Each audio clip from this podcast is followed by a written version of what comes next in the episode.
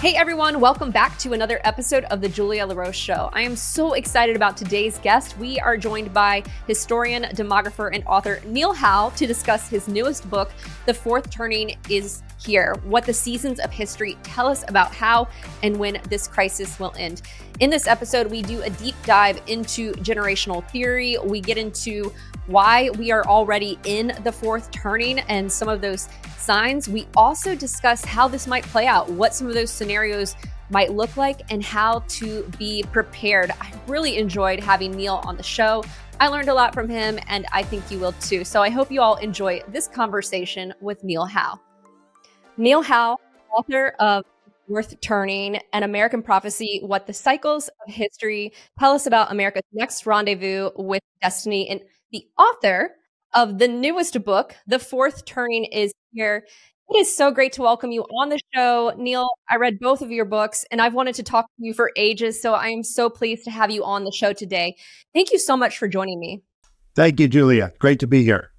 Well, I mentioned your first, oh, it's not even your first book, but it was the one that, that's the one that I know the best, which was the, the fourth turning. It came out in 1997. Um, I probably read it in probably 2012, 2013, thereabouts. And I've wanted to talk to you ever since. So I, gosh, I finished your your newest book, The Fourth Turning is here. And maybe for the folks who are watching and listening, we should talk about the framework, um, the generational framework that you outline in the book, just to kind of level set um, and establish some of the, you know, the vocabulary, if you will. Ah, the vocabulary, yes the, the this most recent book is really the um, uh, the latest of, of, of, several books that, that I've written. Uh, uh, the earliest ones with Bill Strauss, my partner, uh, who who who passed away in 2007. But the earliest book we wrote was a book called Generations, and that was back in 1991. So a long time ago. And uh, we wrote that in the late 1980s uh, and we weren't really interested in cycles of history at that time. Uh, we were just interested in generations and generational persona. What's why some generations seem so different than others. Now, uh, we were very interested, being you know of, of, the boomer generation. We were very aware that uh, we had uh, grown up collectively so differently than our parents. Uh, you know, our parents were were at the same age our parents were splashing ashore at, at D Day and founding families and building battleships. Boomers had Woodstock and were taking voyages to the interior, having a completely different sense of who they were and what society needed and what they were going to pass on, you know, to future generations. And that fascinated us. Uh, generations was a big topic in America back in the late 60s and early 70s. There's a generation gap, and there's just a tremendous amount of argument about the rising generation and the generation in power, the power elite, the establishment, as it was called back then. And and and then it kind of died away. You know, back in the 80s, hardly anyone talked about it. And we were wondering about this, and we went back in American history and we actually told the entire story of America as a sequence of generational biography. And we were amazed that no one had done that before. In other words, we started with the first migration of, um, of, of, Puritans to the New World in the 1630s, you know, who came to New England uh, and set up the colony there. And, and most of them were young adults. And, and we went forward, you know, taking these, these birth year groups, these social generations, and we ended up finally to today, or at today at that time, which was, uh, you know, Gen Xers, who were the young adults of that time uh, they hadn't yet had a name yet. Uh, so we just called them 13th generation, uh, sort of for the bad luck and ill timing of their life cycle, right? So these were kind of 13ers born in the in the 60s and 70s. And the new generation of children, uh, no one even thought about, right? I mean, much less give it gave a generational name to. We knew that their first uh, cohorts of that generation were going to graduate from high school in the year 2000. So we gave them the name millennial generation. And, you know, uh, uh, unbeknownst to us, that would stick, right? so uh, that, that term actually did catch on uh, o- over time. But what fascinated us, Julia, was that generations don't first of all, even way back in the 17th and 18th century, people were familiar with generational differences. And, and they talked about them, they argued about them. This is not new to America.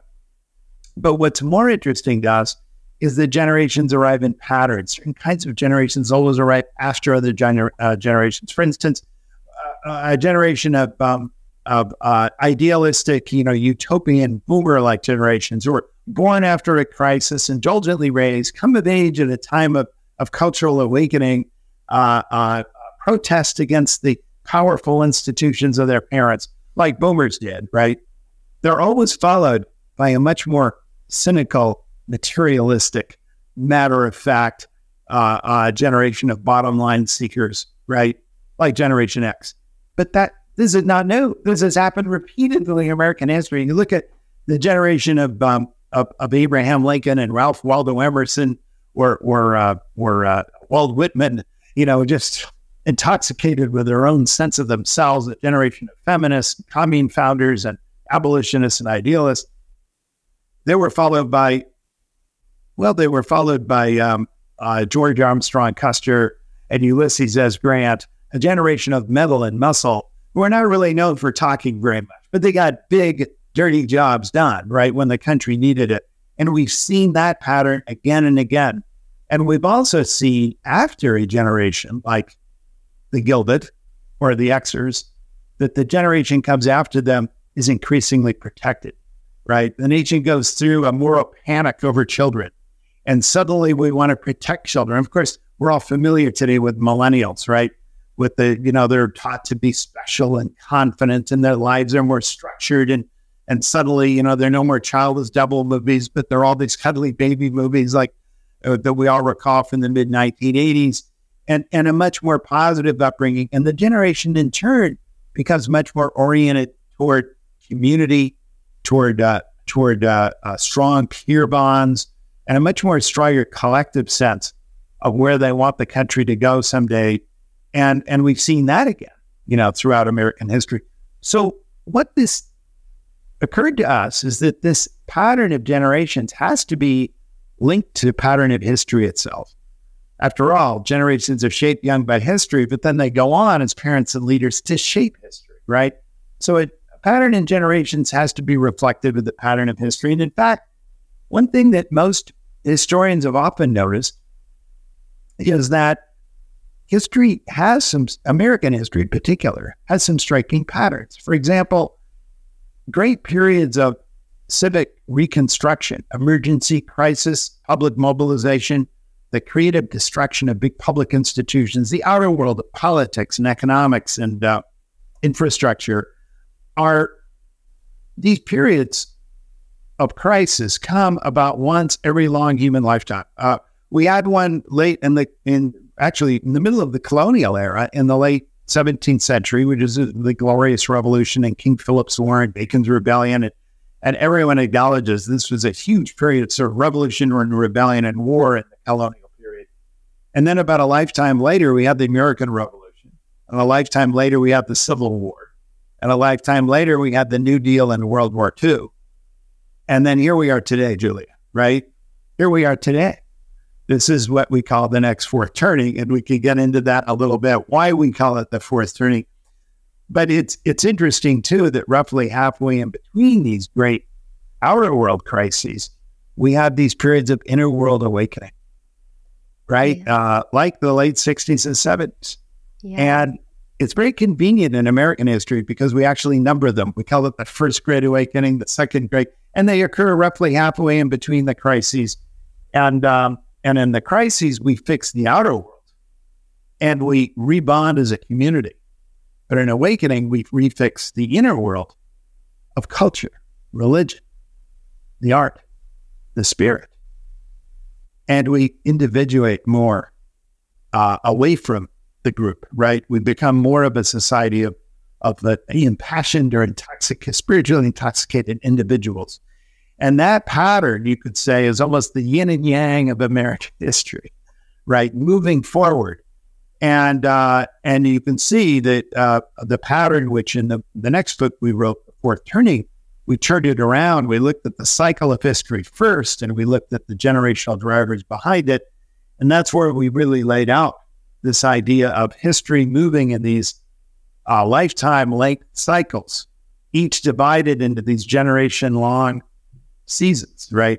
Of which there are four first turning, second turning, third turning. And the fourth turning, that's the creative destruction. That's when the phoenix rises from the ashes and that's when the nation and the republic reinvents itself and becomes, in some sense, a new republic. Um, and it's happened every time. Uh, we think it's it's uh, we're on the way to see it happening again. Yeah, um, the the the saeculum uh, that eighty to hundred years, the four turnings, the high being the first turning, the awakening being the second turning, the unraveling the third turning and the crisis being the fourth turning. And when you wrote your first, or not, sorry, I keep saying the first book, when you wrote the fourth turning and night, and it came out in 1997, 25 years um, before when we're speaking, I want to hear just what were some of the signposts for you um, when you started to realize, okay, we have entered, we are in the fourth turning. I'd love to hear from you um because i imagine having that paradigm you're seeing things unfold that reinforce that thesis. Well we weren't. In 1997 we were still in the third turning. Yeah that's right. Um, so we were looking ahead to a very different mood. There were no signposts um, it was um, it was it was a it was a it was a pretty nice time in 1997 right? The clinton economy was beginning to warm up. Wages were rising. Uh, we were just beginning to go into the into the superheated dot com bubble, right? Before the bust.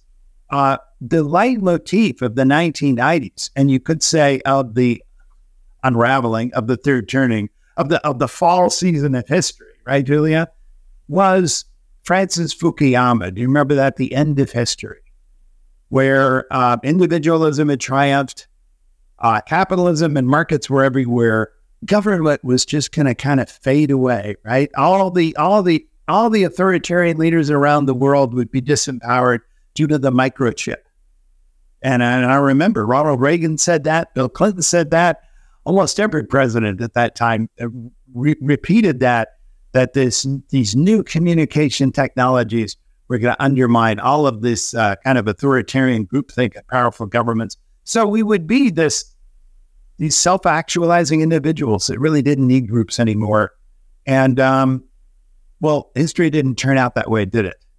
I think we can fair to say that it did not turn out that way.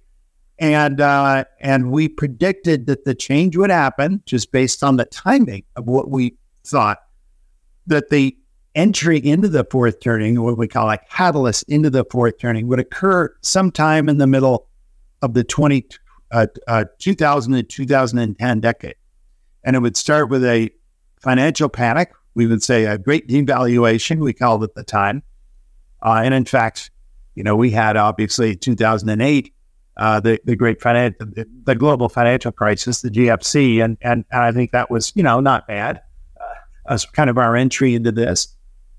Um, and that it would it would be catalyzed and, and further accelerated by certain kind of events. And as long as you're talking about the fourth turning, you may remember what some of our, I think we had five sample events mm-hmm. that we, we actually proposed. I think one was, um, one was a, uh, a WMD terrorist attack on New York, as I recall. And again, this was 1997. Looking I'm forward. looking at it right now, the chapter. yeah, that was yeah. one of them. Another one was um, Russia was going to invade a former uh, Soviet republic. Yep.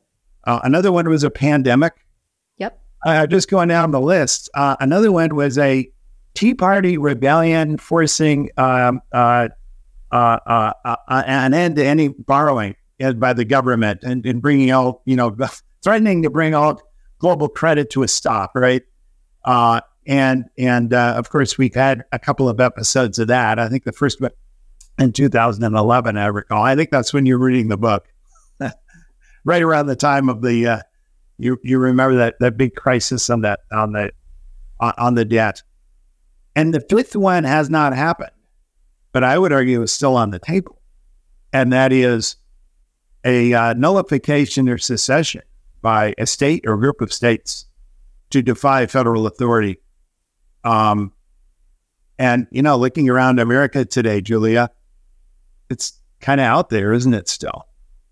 Yeah. Yeah, no, I'm I'm literally looking at that chapter too because I I do I remember the one about a pandemic being out there and that in the book you even said like there one of these these plausible scenarios of these unraveling era trends being a pandemic and quarantine and whatnot. Um, and those certainly caught my attention. Um, yeah, just when when you wrote that book, did you see because you're right 1987 i mean i was in elementary school but pretty happy time. Um did you see like a uptick in sales of the book over was it did it happen right away? Were there periods like maybe around the financial crisis or um, september 11th where people started to pick up more of the bookers start to get more interested in the fourth turning? It's um the the sales of the book are interesting we, we had a lot of curious readers when it first came out but let's face it the mood of america didn't seem terribly uh, auspicious for the message, right? I mean, everyone thought things were pretty good in America at the time, and why are you worried about this stuff? Um, but it it rapidly kind of accelerated with each blow to come. I think certainly the uh, the GFC, the Tea Party, the election of Trump, uh, and the pandemic. Uh, the book has an interesting history of the fourth turning. It's it's sold well over a half a million physical copies, uh, but I would say half have been sold since the pandemic, in case you're interested. I mean, that gives you some idea, right? Uh, a book that's been out for 26 years, uh, you know, must have been sold over the past five years. Yeah, no, that is an interesting statistic. Um, one of the other reasons I wanted to talk to you, like you mentioned earlier, the book Generations. You, you and your co-author coined the term millennials, which I, I actually didn't know until more recently. Um, but the role that my generation, I'm a millennial, the role that we play in the current fourth turning. Um, can you discuss that according to the theory, the role millennials play in this? Well, I think it's one way to approach that is really to talk about what the what these turnings do, right? These turnings represent from from beginning to end a fundamental change in the American mood, right? And the mood of the country. And the the kind of the solstice turnings, like the longest days and the longest nights, would be the summer and the winter, right? I mean, that's kind of we really change direction.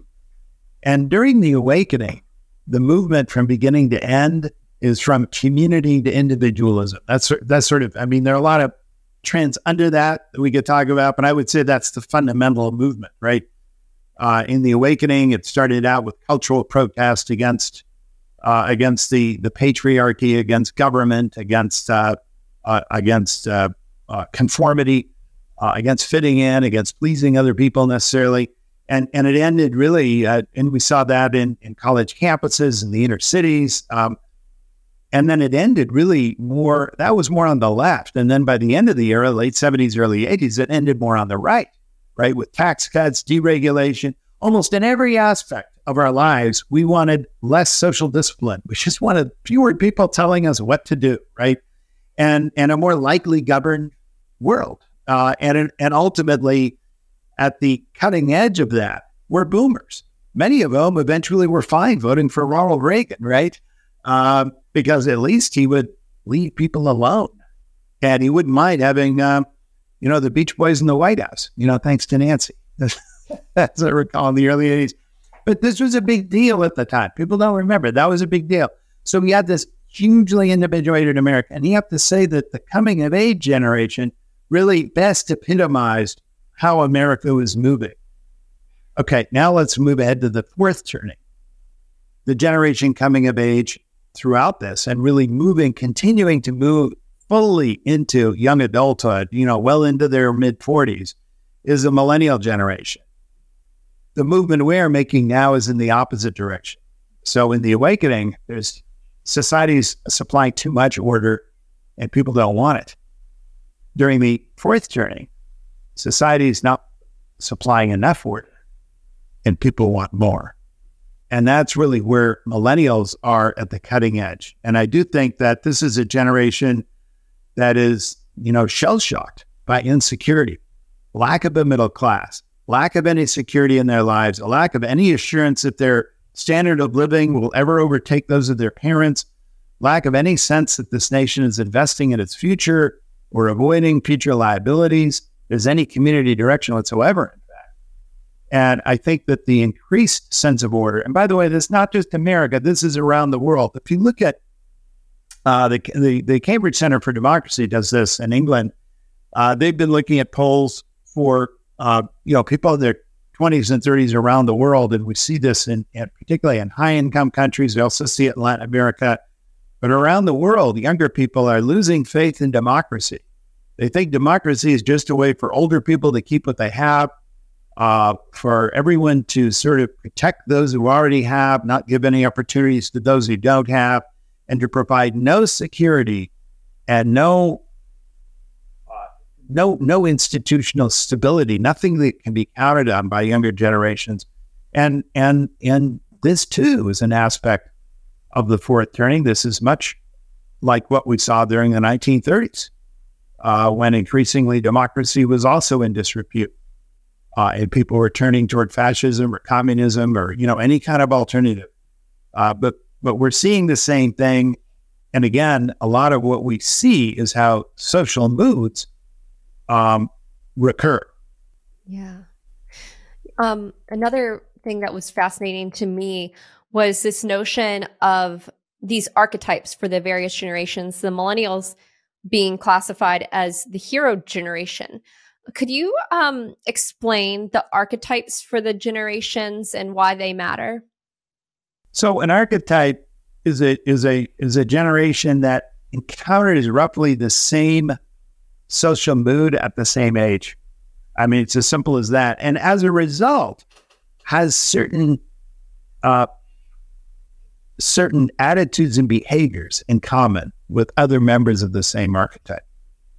So, for example, start with a prophet archetype, the boomers, right? And and we always find the same pattern. They're born right after the crisis, right? So they don't remember the crisis; they have no memory of it, right? They're born in the aftermath. They uh, they they're surrounded by very powerful institutions after the crisis. Uh, they're raised in in very conformist you know, strictly ordered communities, as you can imagine the Republic having in the aftermath.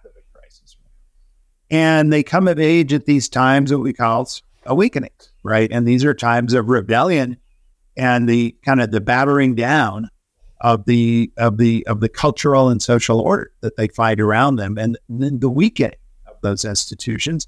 And later on, they become the um, the the uh, the the the free thinkers and, and individualists of the unraveling, right? I mean, they they they they, graze more than lead, and and eventually they become uh, the principled, um, uh, you know, uh, the visionaries or ideologues uh, in elderhood. Uh, during the next fourth turning, we sometimes call them the gray champions that sometimes appear during the fourth turning uh, always a generation oriented toward principle, right? That's what they learned in their awakening. It might be bizarre, it might be misguided principle, but it's always this sense that there's something beyond the material world which they really insist upon, and it's it's both subjective and it's individualist. Um, a generation like the hero generation, by contrast, is born right after the awakening at a time when when uh, childhood is not getting more is not getting uh, when when institutions may be in disarray and individualism may be rampant, but families are actually becoming more protective, right?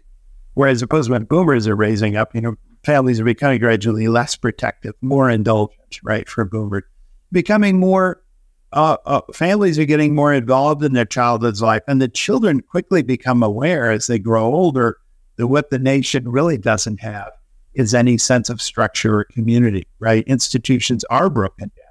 And, and millennials quickly intuit that their life mission is going to be building institutions back up again, making them work. Um, and ultimately, their coming of age experience, we just talked about it. And later in life, these hero generations become great institutional defenders so they, they become attacked by the next great awakening when they're in old age, right? You remember the GI generation, the greatest generation mm-hmm. Who came of age. They were the they were the junior citizens of World War II, right? They were the Jimmy Stewarts. They were the yeah. they were the heroes. Uh, every American thought of them as this heroic young generation.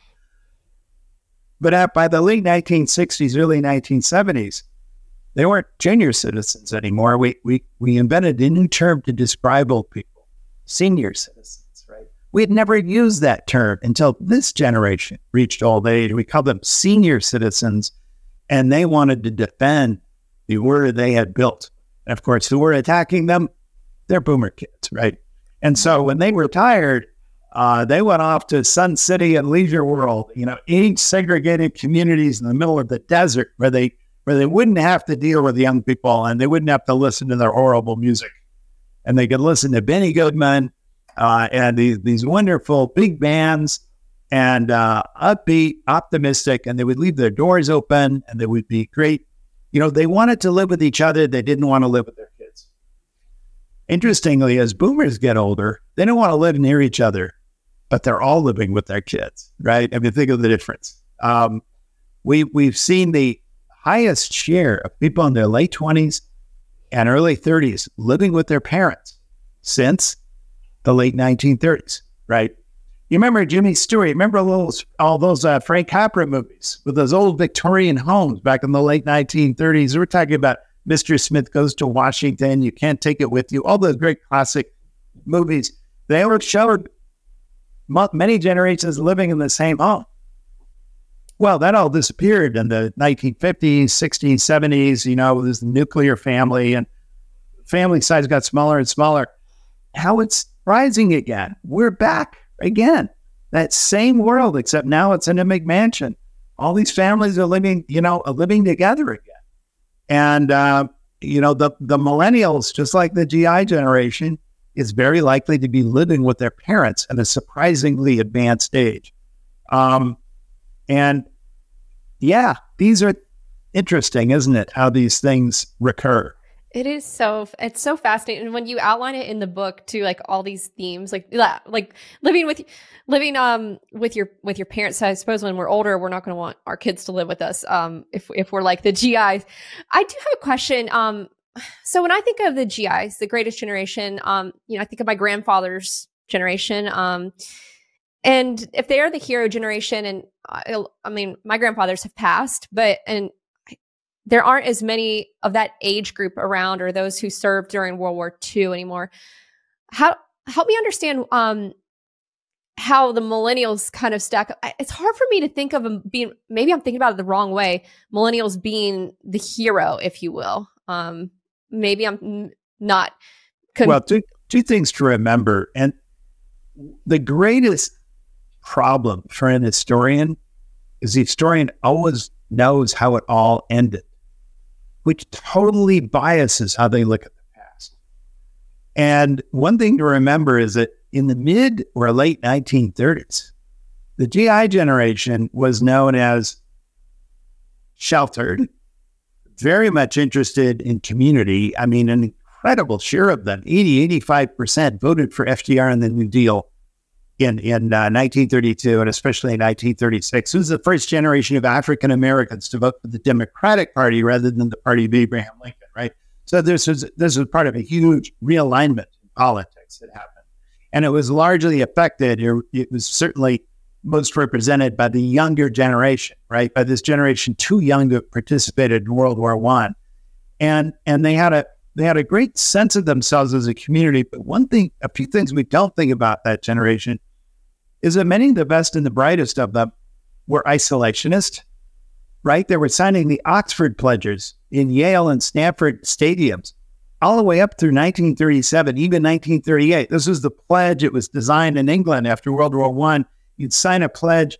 If your country declared war, you would never go and fight for, you know, king and country or, you know what, right? You, you would, you would, you would, you would refuse to fight because World War One was was horrible. You know, it was a complete mistake. Only the only the arms makers got rich, and all the rest. So first of all, they were very isolationist. Secondly, many of the best and brightest were radicals. They were members of the Popular Front. Many of them joined the Communist Party. You remember eh, now. Today, we think of the greatest generation. We think of them as stolid defenders of the American flag. Well, th- these, this was the generation of they either many of them believe either believed in Stalin or Trotsky. You know what I mean? I mean, they mm-hmm. thought that American capitalism was completely at an end. Um, I would say that their radicalism beats beats anything you see in Brooklyn today. You know, by a long shot. I mean, I mean, think about it. Uh, how many of those uh, hipsters, you know, would actually would would actually, you know, be card carrying members of the Comintern and take their orders from Moscow? But but here is what we forget. And if you would ask, this is the most fascinating thing. I, I really take this on in the book, uh, Julia, and that is if you would ask people in the late 1930s, if you had told them, you know, in a few years, we're going to have a huge crisis, right? Um, a, a, a lot of violence. We're going to have a big war. What will that war be about? Most of them probably would have just assumed it would be capitalism against labor. You know, it would be some kind of internal war uh, uh, that we, we we sometimes were actually seeing in Eastern Europe or Germany or Russia, right? I mean, that's what people would have assumed.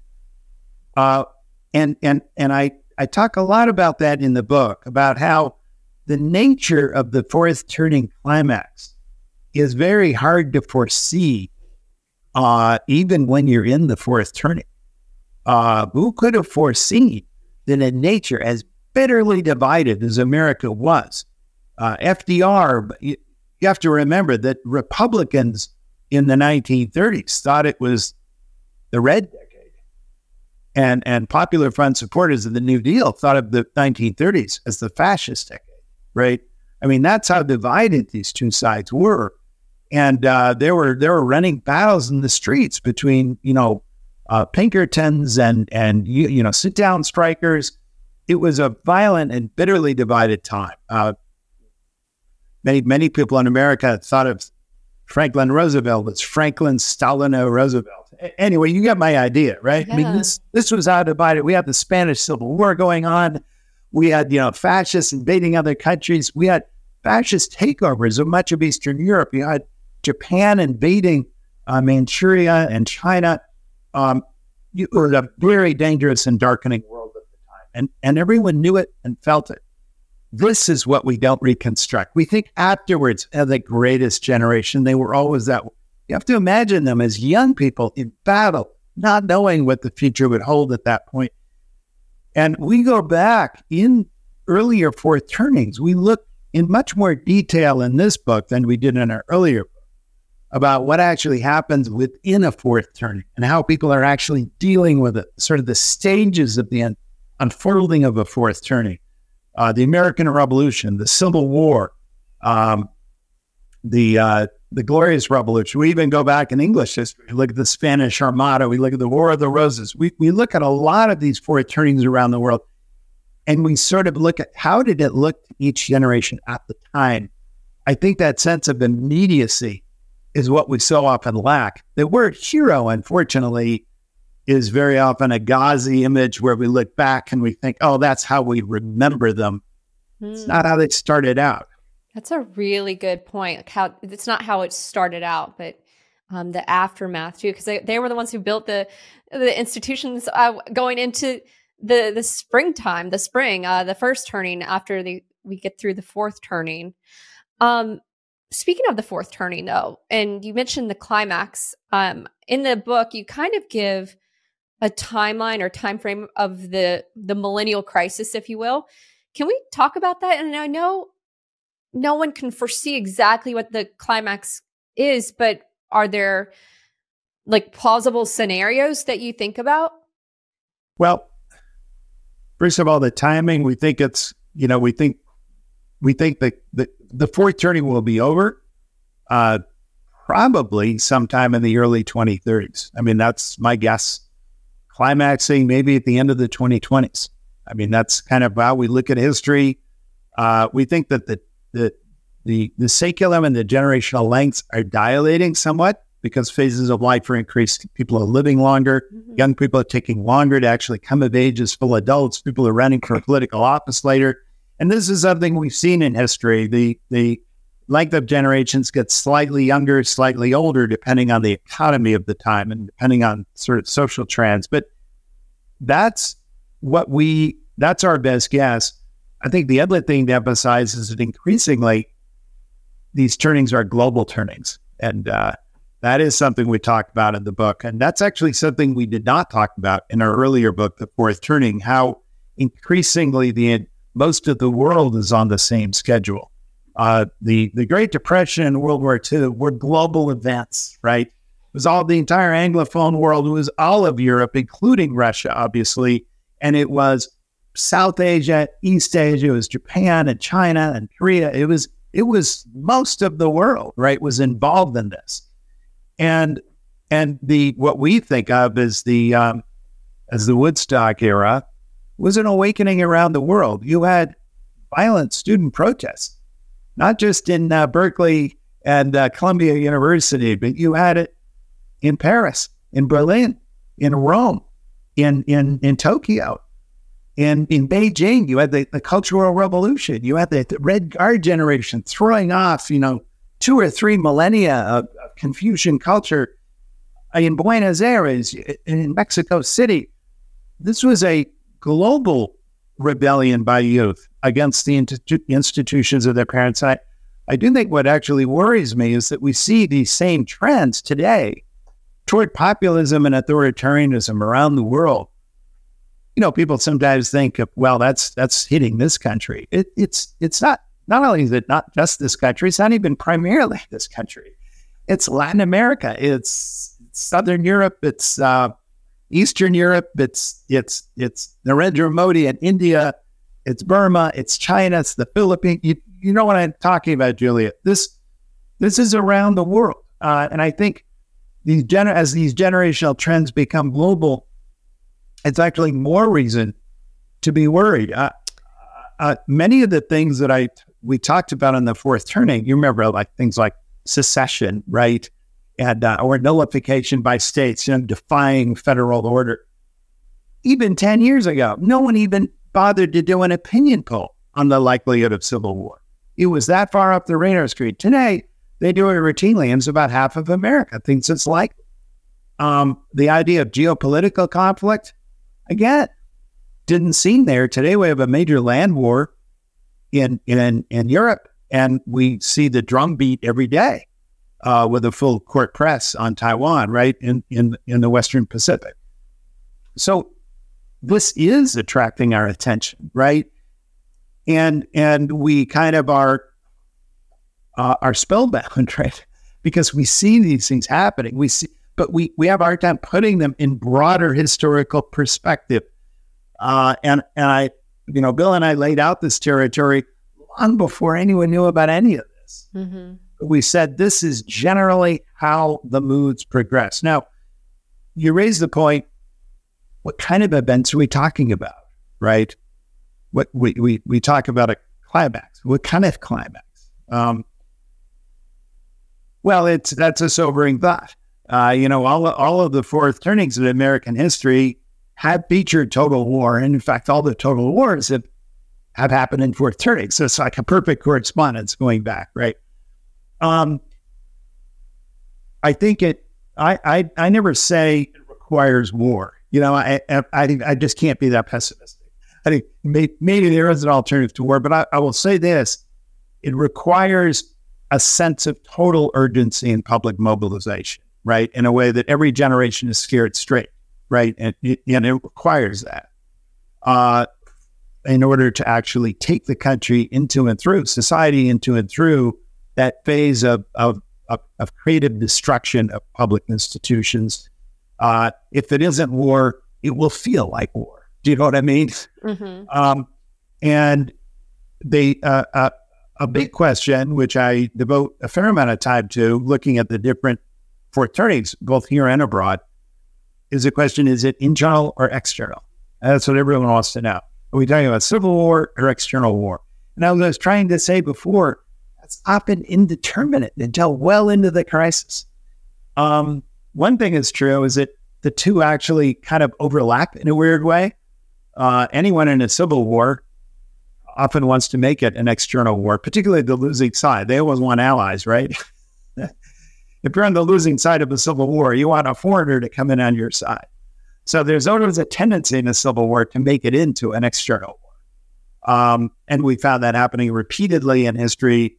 Uh, the American Revolution, you know, seemed like kind of an external war, U.S. against Britain. But of course, we knew we couldn't win on our own. So we brought in France. And actually, France hadn't been there and made it a, a global conflict. Uh, it's unlikely that, that the Patriots would have won uh, as, as quickly as they did. During the Civil War, of course, the South wanted to bring in France or Britain on their side. They wanted to get recognized. There were probably one major battlefield victory for Lee away from doing that. Unfortunately, he lost in Antietam, and and and Lincoln, you know, a week later, sort of issued the the Emancipation Proclamation, which really uh, ensured that that France and England would would continue to support the Union.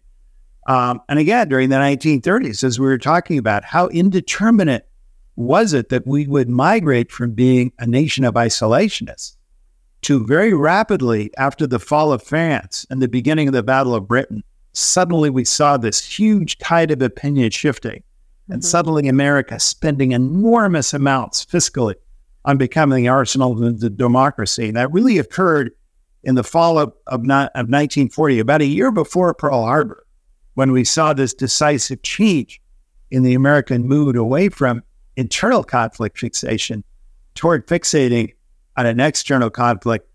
But fascinating to think of, and, and again, you can go as we do, we, we look at earlier instances as well. And it's fascinating to think about how we define community.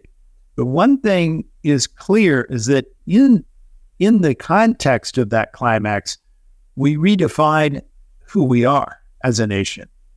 And and interestingly, we undergo so many of these social transformations, Julia, from um, from privilege to equality. That's the other thing that happens. Society becomes more equal by the end of a fourth turning. Mm. Through the process of crisis and the institutions set up afterwards, we go from defiance to authority. Authority becomes much more powerful by the end of a fourth turning, which enables society to do bigger things as a unit. Um, long term policy reforms, big changes in policy, large infrastructure becomes much more likely by the end of, a, of every fourth turning. We saw that at the end of the Civil War, the Transcontinental Railroad, and all the all the all the uh, all the all the colleges set up by the states, the National Monetary Union, the income tax, everything was set up then. We saw the Constitution at the end of the American Revolution, something that no one thought of before. Um, but again and again, we see that. And then finally, the change in the culture from irony to convention. And I like to talk about culture. I like to talk about religion. I like to talk about the inner life. I don't just talk about politics and the mm-hmm. outer life. I, I really like to talk about. I'll tell you, Julie, I started out in college as an undergraduate, and you know, ever since I, I've been studying uh, uh, uh, history and economics. But as an undergraduate, I was a lit major. I was an English major. You know, I, I studied John Milton. You know, I, love poetry. I, I love, and and the word, the the life of the inner world, the life, the cultural life of the nation, uh, fascinates me as well. And I I try to give it adequate place in the story. Yeah. I gotta say, you know, I love listening to you, and I could probably listen to you for hours because everything you're saying, it's just so fascinating to me. And I know the viewers are going to enjoy it as well. I do want to just ask a few more questions because I know we don't have much time left together. Okay. Um, and again, you, incredible, just incredible read. Um, I did the audiobook version as well, which was like, it was a 20 hour listen, but I, I want to go back and listen some more as well. Oh, and Julie, I have to, I have to mention there. I actually did the audio. I know you did. Yeah, you narrated. And, and, and that's an ordeal worth discussing in and of itself. But anyway, I can only ahead. imagine. I heard you, you have to be in a little sound booth. Okay. Um, you know, on this show, we talk a lot about macroeconomics, finance, investing. I know you're with Hedgeye Risk Management as well. Um, can we explore how the macro, the economic picture, um, maybe here domestically, maybe even globally, how does that tie into the fourth turning as well? What kind of undercurrents do you see from that? Um, I covered that. You know, the, the the three big things that I worry about as we approach the climax is another economic downturn, another crash. Um, I sometimes uh, ask people, what was the second worst economic downturn of the 20th century, and people sort of are blank for a while, right? Okay, well, let's see. The Great Depression. Well, it was the Depression of 1937, right? And people aren't aware of how incredibly catastrophic that was. The stock market went down by more than 50%. I mean, it's this enormous GDP, but it just got lost, right? It was just considered to be part of this huge Great Depression. But that is a the the, the amount of uh, economic and financial volatility during the fourth turning is always very large, and I think there's a lot we haven't seen yet, uh, just due to just generally you know uh, elevated valuations, all the all the effort that the that the Fed and that and and and uh, you know the the Congress has been doing to keep everything on stimulus. I think the problem with fiscal stimulus is these enormous deficit projections that are now coming out. I I actually go through the CBO's 30 year projection every every year with my clients, and uh, we're going to have another one coming out. Another one just did come out. Uh, as soon as they begin to reprice uh, those interest rates higher, you know, particularly real interest rates higher, you're going to see that thing explode, right? And then suddenly Congress won't be able to borrow anymore. And if uh, the Fed similarly feels that it can't, and it's, it's longer for, you know, it's higher for longer or higher for a long time, uh, that could be a severe downturn, not during the climax. During the climax, government will do whatever it needs to, right, to gather material. It'll, it'll, inflation is fine, borrowing is fine. You know, when the survival of the country is at stake, when it's that kind of urgency, no one really cares. So the idea is just to have everyone employed and do everything you can to uh, to to requisition resources. That that's always happens during the climax. But I think before the climax is what worries me. You know, something in the next, you know, year, two years, three years, right? Um, uh, I mean, if you're asking for timing. So, but enormous volatility. And I often tell people that inflation is always a strategy, always in a fourth turning is one way which government gets out of the value of its nominal debt. That's just a rule. So I always tell people as a long term proposition, um, you know, long term fixed income securities that, that, aren't indexed are just not a good thing to be invested in. You know what I mean? Because that that always, in other words, a combination of uh, of, of, higher inflation, re, there's one term losses on the bond holders, and and and often financial repression on top of that, so they can't actually trade out of that stuff. You know, particularly for a financial institution. I think it's very important for uh, genuine diversification. Um, uh, commodities always do well. And, and two sectors I look at as being really good are uh, are the unsexy sectors of the S and P, materials. I mean, whoever invests in materials, I think materials are becoming more important as well as manufacturing. And I would say mm-hmm. the defense aspect of manufacturing, I think, is already catching on. It's done very well. The entire world is arming again, right? And and we still don't have enough ammunition you know, we don't have enough missiles or ammunition to to do a war in the Pacific for more than about 24, 48 hours, right? So so I think this is also becoming a need. I, I actually just think this is simply a long-term trend you're going to see. Most of all, Julia, let me just end with this, or maybe my most important bit of advice is, is that when public institutions are being stressed to their utmost to supply urgent needs for the community's, national community's immediate survival, a lot of the entitlements we're used to uh, may be pared back or it may be inflated away. So I tell everyone when it comes to their own life, uh, buttress, buttress yourself and brace yourself by getting to know your community better and getting in better, uh, having better relationships with your own family. Uh, I think every financial advisor has that one question that always comes to them what about long term care insurance, which I think is a terrible market? And, you know, just there's no way to get the good price on long term care insurance, in my opinion. But ultimately, everyone's long term care insurance is their family, right? Mm-hmm.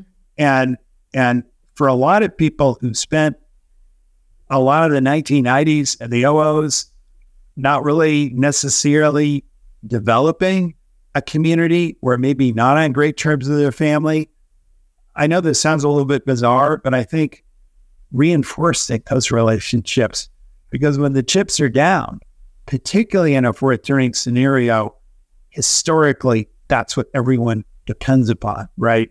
I mean, that's what's really going to protect you. It's going to give you information. It's going to give you contacts. It's going to give you community support when, you know, people may call your character or personality into question. It's very important to be plugged in uh, in this. Yeah. Uh, so, so millennials are constantly talking about FOMO, fear of missing out, always wanting to be connected with each other. They actually have the right instinct going into it, going into a fourth turning. Don't become too isolated. That is such good advice. I like that.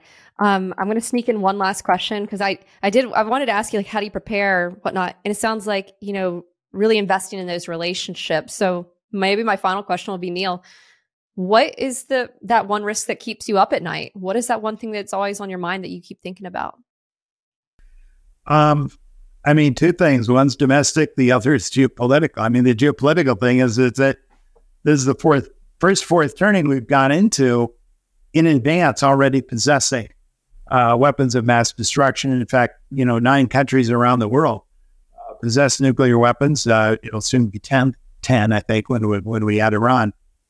Um, we've never had that before, but I'm telling you, uh, if we had had them, I mean, imagine if Richmond or Washington had possessed a WMD in 1963, would they have used it? Oh, I think they would have. I think they would have, Julie. I, I think they definitely would have, given what was at stake and and and the and the the scale of losses the two sides were considering. Entering the next fourth turning, we did not have them, but we spent billions of dollars and put the best and brightest of our young scientists to work 24 7 in the Manhattan Project. Uh, recently, so you know, showcased in the in the uh, in the recent movie that's out there in the theaters. Uh, uh about Oppenheimer, but uh, we put them to work developing one, which they did, and we immediately put it to use. Now we're going into a crisis with all these things out there. That worries me. Um, uh, and on the domestic side, I worry about. I'm I'm I'm a huge optimist in America, and let let me just before I get to the domestic side, I just want to make this one point. I'm a huge optimist on America, and people often say these these fourth turnings sound so catastrophic. They sound like doom. And I say, no, they are the rite of passage we go through to reconstruct and rejuvenate our institutions for the next cycle to tip the playing field, you know, away from the privilege and the old, you know, back to the up and create a way in which the young can actually create a new world for themselves and their own kids, which they can't do today. And and in other words, it's a necessary stage for us uh, to remain adaptable and to remain oriented again toward what's to come. Forests need fires, rivers need floods, and societies sometimes need these experiences, Julia. Uh, and and and we have golden ages often uh, upon their completion.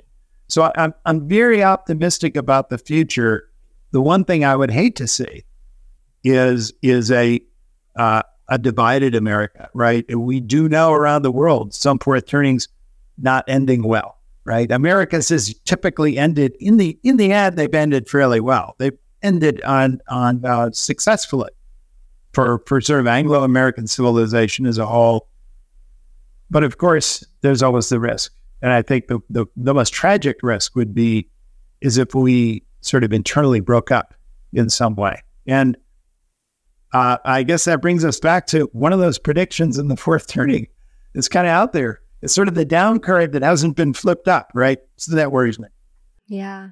Well, Neil, I have to say, I have so enjoyed having you on the show, and you've taught me a lot over the years just from your writings. And I just appreciate you being so generous with your time and your ideas. And you're always welcome to come back anytime. Folks, go pick up the new book, The Fourth Turning is Here What the Seasons of History Tell Us About How and When This Crisis Will End. Neil Howe, thank you so much for being so generous. Really appreciate you. Great. Thank you, Julie.